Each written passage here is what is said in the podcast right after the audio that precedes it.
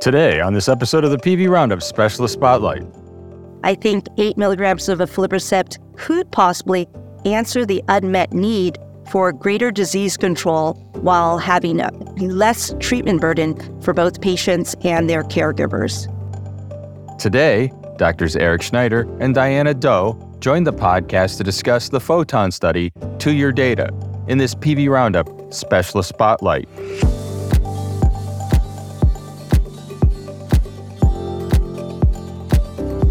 Regeneron is pleased to support this educational resource for healthcare professionals who provide retinal care. The content is solely the responsibility of the authors and does not necessarily represent the views of Regeneron or its affiliates. Hello, I'm Eric Schneider from Tennessee Retina in Nashville, Tennessee. And I'm Dr. Diana Do at the Byers Eye Institute at Stanford University. Uh, thanks for joining me here today, Diana. Great to be with you again, Eric. Uh, so, Diana, you presented the uh, Photon 96 week results at uh, ASRS in Seattle just a few weeks ago.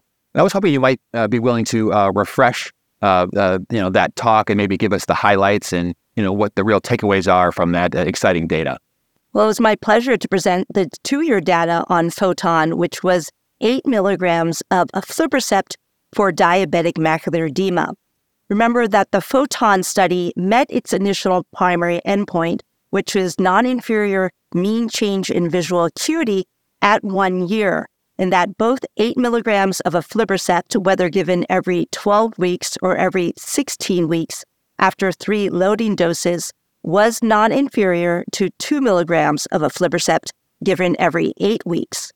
More importantly, when we looked at the two year data, we saw that these vision benefits and anatomic benefits were sustained and maintained with fewer injections needed over the duration of the study you know, that's it's very interesting. Um, you know, you know, one thing when we look at these extended intervals is what percentage of patients, or, or how common was for patients to be able to, you know, maintain these, you know, longer duration treatment intervals? Um, uh, was that common, or did many patients have to shorten their interval during uh, the course of the two years of the trial?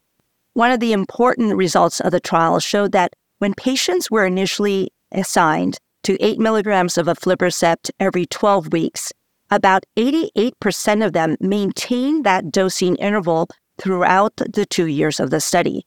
In addition, 84% of patients assigned to 8 milligrams of aflibercept every 16 weeks were also able to maintain that interval through two years of follow up.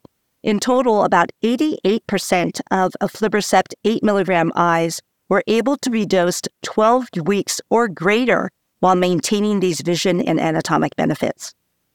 Well, that's amazing. So, you know, Diane, you hit already on the visual acuity data to a certain extent, but um, how about the anatomy? How do these patients look at the end of two years? Um, what was the status of their diabetic macular edema? The anatomy results were also very promising. We saw that with 8 milligrams of aflibercept, we had rapid and robust reductions in retinal thickness, which were maintained through two years of treatment. And you can recall that these patients, on average, received only about 7.8 injections of 8 milligrams of aflibercept if you were assigned to the 16 week dosing interval. And that's about six fewer injections over a two year period compared to the standard 2 milligram dose. So, this is a big improvement in durability and disease control. Yeah, and that's, uh, that's really going to be a boon to our patients if and when it becomes approved. Uh, certainly when we're discussing new medications, we want, definitely want to know about safety. Were there any safety concerns with the aflibercept 8 milligrams? Fortunately, the safety of 8 milligrams of aflibercept looks very comparable to that of 2 milligrams. There were very low rates of intraocular inflammation and no cases of retinal vasculitis or occlusive retinal vasculitis. In summary, all the safety data of 8 milligrams of aflibercept looks comparable to that of the 2 milligram of aflibercept. Uh, well, you, you present a, a very uh, enticing picture of this new medication, Diana. What are your thoughts about using this treatment in the future? Um, how would it apply in your clinical practice?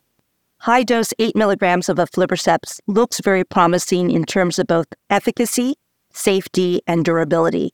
I think 8 milligrams of aflibercept could possibly answer the unmet need for greater disease control while having a less treatment burden for both patients and their caregivers. Yeah, I think anything we can do to lessen the treatment burden is going to be a, a big boon, boon to all of our patients and obviously uh, our clinics as well. So, Uh, I want to thank you, Diana, for joining me and, and sharing this exciting data. And it's always a pleasure chatting with you. Uh, uh, thank you so much.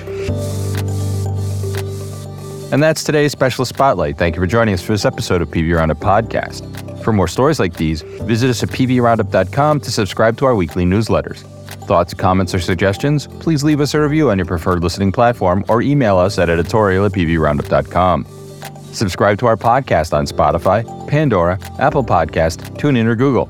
You can also download our Amazon Alexa Flash Briefing, Medical News Roundup, and just ask, What's my Flash Briefing? Thanks today to our guests, Dr. Schneider and Do, and to Sean Mullen and Kate Rio for production assistance. Join me next time for an episode where we cover the latest stories in the world of medicine.